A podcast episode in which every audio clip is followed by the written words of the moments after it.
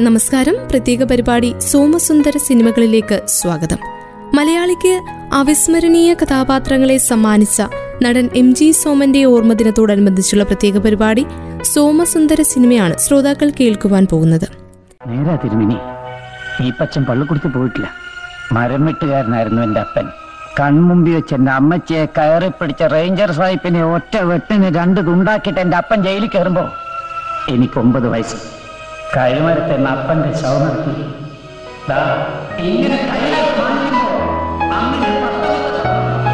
കണ്ടാൽ ഇരുനിറമാണെങ്കിലും പൗരുഷത്തിന്റെ ജ്വലിച്ചു നിൽക്കുന്ന സാന്നിധ്യം. അലസമായി മുടിയൊക്കെ മാടിയൊതുക്കി നല്ല തിളക്കമുള്ള കണ്ണുകൾ കട്ടിമീശ വലിയ പൊക്കവും ആകാരവടിവുമൊന്നുമില്ല എങ്കിലും തീക്ഷ്ണത വിട്ടുപോയിട്ടില്ലാത്ത കണ്ണുകൾ. എം ജി സോമൻ എന്ന ആവേശത്തെക്കുറിച്ച് മലയാളികൾക്ക് ഇതിലൊക്കെ പുറമെ ഓർമ്മ വരിക ഒരുപക്ഷെ ലേലം എന്ന ചിത്രത്തിലെ ആനക്കാട്ടിൽ ഈപ്പച്ചനെയാവും. ഈപ്പച്ചന്റെ പഞ്ചു ഡയലോഗാകും.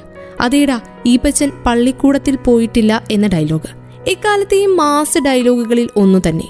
ഇന്നും അത് കേൾക്കുമ്പോൾ രോമകൂപങ്ങൾ എഴുന്നേറ്റ് നിന്ന് എം ജി സോമൻ എന്ന അതുല്യ ക്ഷുഭിത നടനെ അദ്ദേഹത്തിന്റെ കുറിക്കുകൊള്ളുന്ന ഡയലോഗിനെ അത്രത്തോളം ആഴത്തിൽ അവതരിപ്പിച്ചതിനു മുന്നിൽ നമ്മൾ വണങ്ങും. മലയാളികൾക്ക് മറക്കാനാവാത്ത ഡയലോഗുകളിൽ ഒന്നാണ് ഇത്. എം ജി സോമൻ എന്ന അതുല്യ പ്രതിഭ വിടവാങ്ങിയിട്ട് ഇന്നേക്ക് ഇരുപത്തിനാല് വർഷം തികയുന്നു. സമയങ്ങളുടെ അധിക ഭാരമില്ലാതെ അദ്ദേഹം കടന്നുപോയപ്പോൾ കരഞ്ഞത് മലയാള സിനിമ തന്നെയാണ്. മലയാള സിനിമയ്ക്ക് ജീവസുറ്റ കഥാപാത്രങ്ങളെ സമ്മാനിച്ച ചലച്ചിത്രതാരം എം ജി സോമൻ ഡിസംബറിന്റെ നഷ്ടമാണെന്ന് പറയാം. കാൽ നൂറ്റാണ്ടോളം ആരാധകരെ ഹരം കൊള്ളിച്ച ഈ നടന്റെ വേർപാട് മലയാള സിനിമയ്ക്ക് തീരാ നഷ്ടമാണ് സമ്മാനിച്ചത്. തിരുവല്ല മണ്ണടിപ്പറമ്പിൽ കെ എൻ ഗോവിന്ദപ്പണിക്കരുടെയും പി കെ ഭവാനിയുടെയും മകനായി ആയിരത്തി തൊള്ളായിരത്തി നാൽപ്പത്തി ഒന്ന് സെപ്റ്റംബർ ഇരുപത്തിയെട്ടിനാണ് സോമൻ ജനിക്കുന്നത്. പ്രാഥമിക വിദ്യാഭ്യാസത്തിന് ശേഷം ഇന്ത്യൻ എയർഫോഴ്സിൽ ചേർന്നു. പത്തു വർഷത്തെ സേവനത്തിന് ശേഷം വിരമിച്ചു. ഇതിനിടെ മാവേലിക്കര തഴക്കര പയ്യമ്പള്ളി കുടുംബാംഗം സുജാതയെ ജീവിതസഖിയാക്കി. സോമൻ പിന്നീട് നാടകരംഗത്ത് സജീവമായി. കേരള ആർട്സ് തിയേറ്ററിന്റെ രാമരാജ്യം എന്ന നാടകം കാണാനിടയായ മലയാറ്റൂരിന്റെ പത്നി വേണിയാണ് സോമനെ ഗായത്രി എന്ന സിനിമയിലേക്ക് ശുപാർശ ചെയ്തത്. ഒരേ സമയം നായകനായും വില്ലനായും വിലസി സോമൻ തന്റെ അഭിനയ പാഠവും തെളിയിച്ചു. ആയിരത്തി തൊള്ളായിരത്തി എഴുപത്തിരണ്ടിൽ ശരം എന്ന നാടകത്തിലെ അഭിനയത്തിന് അവാർഡ് കിട്ടി. എഴുപത്തിമൂന്നിൽ പി എൻ മേനോൻ സംവിധാനം ചെയ്ത ഗായത്രിയിലെ രാജാമണി എന്ന ബ്രാഹ്മണ യുവാവിന്റെ വേഷം അന്ന് വരെയുള്ള നായക സങ്കല്പത്തിന് എതിരായിരുന്നു. അതിൽ അദ്ദേഹം ചെയ്ത റിബൽ ക്യാരക്ടർ ശ്രദ്ധയാകർഷിച്ചതോടെ ചുക്ക് മഴക്കാറ് തുടങ്ങിയ ചിത്രങ്ങളിൽ കൂടി ആ വർഷം രണ്ട് വ്യത്യസ്ത വേഷങ്ങൾ ചെയ്യാനായി. എഴുപത്തിയഞ്ചിൽ സ്വപ്നാടനത്തിലെ അഭിനയത്തിന് മികച്ച സഹനടനുള്ള അവാർഡും എഴുപത്തിയാറിൽ തണൽ പല്ലവി എന്നീ ചിത്രങ്ങളിലെ അഭിനയത്തിന് മികച്ച നടനുള്ള സംസ്ഥാന അവാർഡും സോമനെ തേടിയെത്തി. ചട്ടക്കാരിയിലെ റിച്ചാർഡും ഇതാ ഇവിടെ വരയിലെ വിശ്വനാഥനുമൊക്കെ പ്രേക്ഷകരെ ഹരം കൊള്ളിച്ചു. നാനൂറിലധികം ചിത്രങ്ങളിൽ അദ്ദേഹം അഭിനയിച്ചു. ചട്ടക്കാരി എന്ന ചിത്രത്തിൽ അദ്ദേഹം അഭിനയിച്ച റിച്ചാർഡ് എന്ന കഥാപാത്രമാണ് പ്രേക്ഷക ഹൃദയത്തിലേക്ക് അദ്ദേഹത്തെ കൂടുതൽ അടുപ്പിച്ചത്. സിനിമാ പ്രവർത്തകർക്കിടയിൽ അദ്ദേഹത്തിന് ഉറ്റ ചങ്ങാതിമാരുണ്ടായിരുന്നു. ഏവർക്കും ഇഷ്ടപ്പെട്ട വ്യക്തിത്വമായിരുന്നു സോമന്റേത്. രഞ്ജി പണിക്കർ ഏതോ ഒരു അഭിമുഖത്തിൽ പറഞ്ഞിരുന്നു ഞാൻ മരിക്കുന്നതിന് മുന്നേ എനിക്ക് നല്ലൊരു ഗംഭീര കഥാപാത്രം താടായെന്ന്. ആ വാക്കിൽ നിന്നാണ് പിന്നീട് ആനക്കാട്ടിൽ ഈപ്പച്ചൻ എന്ന ശക്തമായ കഥാപാത്രം ഉണ്ടായതും. എം ജി സോമൻ എന്ന അതുല്യ നടന്റെ പ്രകടനം ആ കഥാപാത്രത്തെയും അതുപോലെ തന്നെ ആ സിനിമയെയും വേറൊരു തലത്തിലേക്ക് തന്നെ എത്തിച്ചു. പക്ഷേ വാക്കുകൾ അറം പറ്റിയതുപോലെ തന്നെ അദ്ദേഹത്തെ ദൈവം തിരികെ വിളിച്ചു. ചട്ടക്കാരിയിലെ റിച്ചാർഡ് എന്ന ഉപനായക വേഷം ശ്രദ്ധിക്കപ്പെട്ട കഥാപാത്രമായി. വാർപ്പ് സങ്കല്പത്തിന്റെ ദൃഷ്ടിയിൽ സഹഭാവം തേടിയെടുക്കാവുന്ന ഒരു കഥാപാത്രം തന്നെയായിരുന്നു അതെങ്കിലും. ആ കഥാപാത്രത്തിന്റെ കണ്ണുകൾ കണ്ണുകളിലെ ദൈന്യതയുടെ ഒരു ചെറിയ ധ്വനി സൂചകമായി ബാക്കി കത്തി നിൽക്കുന്ന പ്രണയാഭ്യർത്ഥനയുടെ അപേക്ഷാഭാവം മുഖത്തെ ഒരു നിസ്സഹായത. നിരാകരിക്കപ്പെടുവാനാണ് വീണ്ടും തന്റെ വിധിയെന്ന് അറിഞ്ഞുകൊണ്ട് പ്രണയാഭ്യർത്ഥന നടത്താതിരിക്കുവാൻ കഴിയാത്ത ഒരു കഥാപാത്രത്തിന്റെ നിരാലംബത ഒക്കെ ആ കഥാപാത്രത്തിൽ ഉണ്ടായിരുന്നു. ഒരു സൈക്കിൾ തള്ളിക്കൊണ്ട് ജൂലിയുടെ മുൻപിൽ നിൽക്കുന്ന റിച്ചാർഡ് എന്ന കഥാപാത്രമായി എം ജി സോമൻ മലയാളി പ്രേക്ഷകരുടെ മനസ്സിൽ ഇന്നും കാത്തുസൂക്ഷിച്ചു വെച്ചിരിക്കുന്ന മനോഹര ഫ്രെയിമുകളിൽ ഒന്നു തന്നെയായി മാറി. മലയാളി മനസ്സിന്റെ മായാത്ത ഫ്രെയിമുകൾ എം ജി സോമൻ തന്റെ ചലച്ചിത്ര സബരയിലൂടെ പ്രേക്ഷകർക്ക് സമ്മാനിച്ചവയാണ്.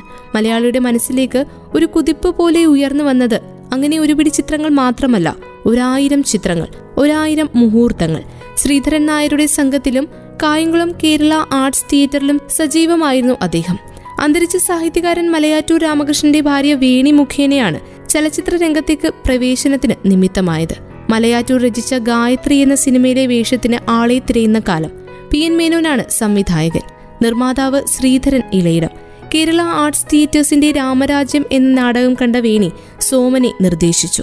ആയിരത്തി തൊള്ളായിരത്തി എഴുപത്തി മൂന്നിലാണ് ഗായത്രി റിലീസായത്. ദിനേശ് എന്ന പേരിലാണ് സോമൻ ഗായത്രിയിൽ അഭിനയിക്കുന്നത്. രാജാമണി എന്ന ബ്രാഹ്മണ യുവാവിന്റെ വേഷം. ആ റിബൽ സ്വഭാവക്കാരൻ അതുവരെയുള്ള നായക സങ്കല്പങ്ങൾക്ക് പുനർചിന്തനത്തിനുള്ള വകയാണ് കൊടുത്തത്. അക്കൊല്ലം രണ്ട് സിനിമകളിൽ കൂടി സോമൻ വീണ്ടും അഭിനയിച്ചു. ചുക്ക് മാധവിക്കുട്ടി എന്നീ സിനിമകൾ. അത് വലിയൊരു പ്രയാണത്തിലേക്കുള്ള തുടക്കം മാത്രമായിരുന്നു. ഗായത്രിയിലെ റിബൽ സ്വഭാവമുള്ള രാജാമണി എന്ന ബ്രാഹ്മണ യുവാവിൽ തുടങ്ങി. ലീലത്തിലെത്തിയപ്പോൾ ആനക്കാട്ടിൽ ഈപ്പച്ചൻ എന്ന മുന്നും പിന്നും നോക്കാതെ സത്യം വിളിച്ചു പറയുന്ന കരുത്തനായ മധ്യ തിരുവിതാംകൂർ നസ്രാണി വരെയുള്ള സോമന്റെ ഭാവപകർച്ചകൾ. ആ ഭാവപകർച്ചകളിൽ ധീരതയുടെ ഒരു വാൾമുന തിളങ്ങിയിരുന്നു. അതിനു പുറമെ സോമന്റെ പേരിൽ മറ്റൊരു റെക്കോർഡും ഉണ്ടായിരുന്നു ഒരു വർഷം ഏറ്റവും അധികം ചിത്രങ്ങളിൽ നായക കഥാപാത്രത്തെ അവതരിപ്പിച്ച നടൻ എന്നതായിരുന്നു ആ റെക്കോർഡ്. ആ പദവി അഴിച്ചുവെച്ചാലും അസൽ നടന്മാരെ കാമ്പുള്ള കഥാപാത്രങ്ങൾ തേടി വന്നുകൊണ്ടിരിക്കുമെന്നാണ് സോമൻ അവസാന സിനിമയിൽ വരെ തെളിയിച്ചുകൊണ്ടിരുന്നത്. ആ വ്യത്യസ്തകളെ ഒക്കെ അദ്ദേഹം അനായാസം അവിസ്മരണീയമാക്കുകയും ചെയ്തു. മധു ഷീല എന്നിവർ ഒരുമിച്ച കെ എസ് സേതുമാധവൻ സംവിധാനം ചെയ്ത ചുക്ക് എന്ന സിനിമ. അതിൽ മധുവിന്റെ മകനായ കഥാപാത്രം. അങ്ങനെ ഒരു ഓഫർ ഏതൊരു പുതുമുഖവും കൊതിക്കുന്ന ഒന്നായിരുന്നു. സാമ്പത്തികമായി ചുക്ക് പരാജയപ്പെട്ടുവെങ്കിൽ പോലും. പക്ഷേ ഈ ചിത്രത്തിൽ ഇടവേളയ്ക്ക് ശേഷം വരുന്ന സണ്ണി എന്ന കഥാപാത്രം തന്റെ അച്ഛന്റെ സ്വത്തുക്കൾ പിടിച്ചെടുത്ത് മറ്റൊരു അവകാശിയായ അനിയനെ ആട്ടിയോടിച്ച് കമ്പനിയും മറ്റും സ്വന്തം പേരിലാക്കി തീർക്കുന്ന വില്ലൻ കഥാപാത്രം സോമൻ മനോഹരമായി അവതരിപ്പിച്ചു. ചുക്ക് തീർന്നയുടൻ തന്നെ വീണ്ടും ജയഭാരതിയുടെ കൂടെ ഹരി പോത്തന്റെ മാധവിക്കുട്ടി എന്ന ചിത്രത്തിൽ കൃഷ്ണൻകുട്ടി എന്ന നല്ലൊരു കഥാപാത്രവും സോമനെ തേടിയെത്തി. സോമൻ അന്നത്തെ റിബൽ ഹീറോ തന്നെയായിരുന്നു. തിരുവല്ല തിരുമൂലപുരം മണ്ണടിപ്പറമ്പിൽ കെ എൻ ഗോവിന്ദ പണിക്കരുടെയും പി കെ ഭവാനിയമ്മയുടെയും മകനായി.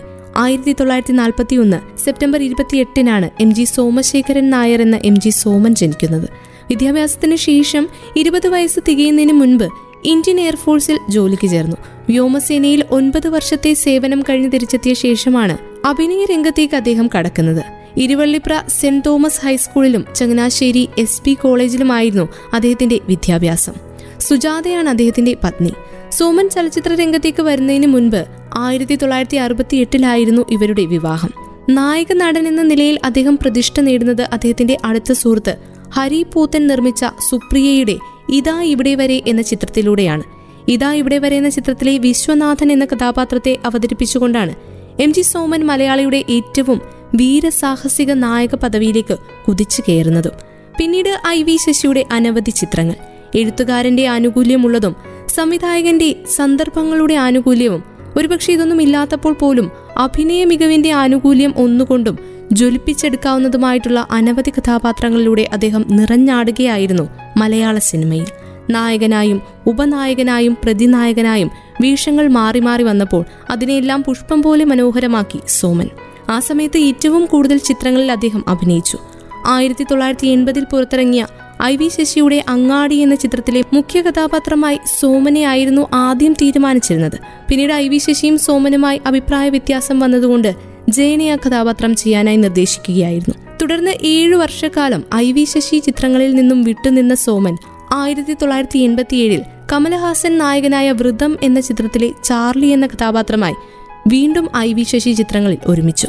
എം ജി ആറിനൊപ്പം നാളെ നമതേ എന്ന തമിഴ് ചിത്രത്തിലും വേഷമിട്ട സോമൻ ഏതാനും സീരിയലുകളിലും അഭിനയം കാഴ്ചവെച്ചിരുന്നു. ആയിരത്തി തൊള്ളായിരത്തി തൊണ്ണൂറ്റിയൊന്നിൽ ഐ വി ശശിയുടെ തന്നെ ജയറാം മുറുവിശി ചിത്രം ഭൂമിക എന്ന ചിത്രത്തിന്റെ സഹനിർമ്മാതാവുമായി. മണ്ണ് നീയോ ഞാനോ കാത്തിരുന്ന നിമിഷം തുടങ്ങി ഒട്ടനവധി സിനിമകളിൽ സോമൻ നായകനായും സുകുമാരൻ വില്ലനുമായി പ്രത്യക്ഷപ്പെട്ടു. ഇന്ത്യൻ മിലിറ്ററി ഇന്റലിജൻസ് എന്ന ചിത്രത്തിലായിരുന്നു അവസാനമായി സോമൻ സുകുമാരൻ കൂട്ടുകെട്ട് ഒന്നിച്ചത്. സുകുമാരന്റെ മരണം സംഭവിച്ച കൃത്യം ആറു മാസത്തിനകം സോമനും ഈ ലോകം വിട്ടു. ഒരുപക്ഷെ അവരുടെ സൗഹൃദത്തിന്റെ മറ്റൊരു സവിശേഷത. ആയിരത്തി തൊള്ളായിരത്തി എൺപത്തിനാലിൽ പ്രിയദർശന്റെ കന്നി സംവിധാന സംരംഭമായ പൂച്ചക്കുരു മൂക്കുത്തിയിലായിരുന്നു സോമന്റെ യൗവന കഥാപാത്രം അവസാനമായി പ്രത്യക്ഷപ്പെട്ടതും. അതിലെ ആ റോൾ സോമൻ ഗംഭീരമാക്കി.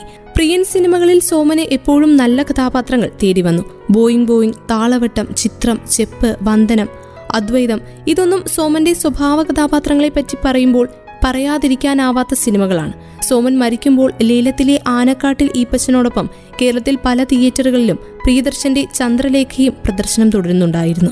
ആ വർഷം തന്നെ ഐ വി ശശിയുടെ വർണപ്പകിട്ടിലും സോമൻ അഭിനയിച്ചിരുന്നു.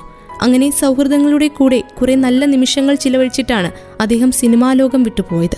താരസംഘടനയായ അമ്മയുടെ ആദ്യകാല പ്രസിഡന്റായും കേരള ചലച്ചിത്ര വികസന കോർപ്പറേഷൻ അംഗമായും സേവനമനുഷ്ഠിച്ച സോമൻ ആയിരത്തി തൊള്ളായിരത്തി തൊണ്ണൂറ്റിയേഴിൽ തന്റെ മുന്നൂറ്റി എഴുപത്തിയൊന്നാമത്തെ ചിത്രമായ ലേലം എന്ന സൂപ്പർ ഹിറ്റ് ചിത്രത്തിലെ ആനക്കാട്ടിൽ ഈപ്പച്ചൻ എന്ന അവസാന കഥാപാത്രവും അനശ്വരമാക്കിയ ശേഷമാണ് ഡിസംബർ പന്ത്രണ്ടിന് ലോകത്തോട് ഈ മലയാളി പ്രേക്ഷകരോട് വിടവാങ്ങിയത് പ്രത്യേക പരിപാടി പൂർണമാകുന്നു. മലയാളിക്ക് അവിസ്മരണീയ കഥാപാത്രങ്ങളെ സമ്മാനിച്ച പ്രിയനടൻ എം ജി സോമന്റെ ഓർമ്മദിനത്തോടനുബന്ധിച്ചുള്ള പ്രത്യേക പരിപാടിയാണ് ശ്രോതാക്കൾ കേട്ടുകഴിഞ്ഞത്. ഇത്രയും സമയം നിങ്ങൾക്കൊപ്പം ഉണ്ടായിരുന്നത് ഞാൻ കല്യാണി. തുടർന്നും കേട്ടുകൊണ്ടേയിരിക്കും radio Mangalam ninety one point two നാടിനൊപ്പം നേരിനൊപ്പം.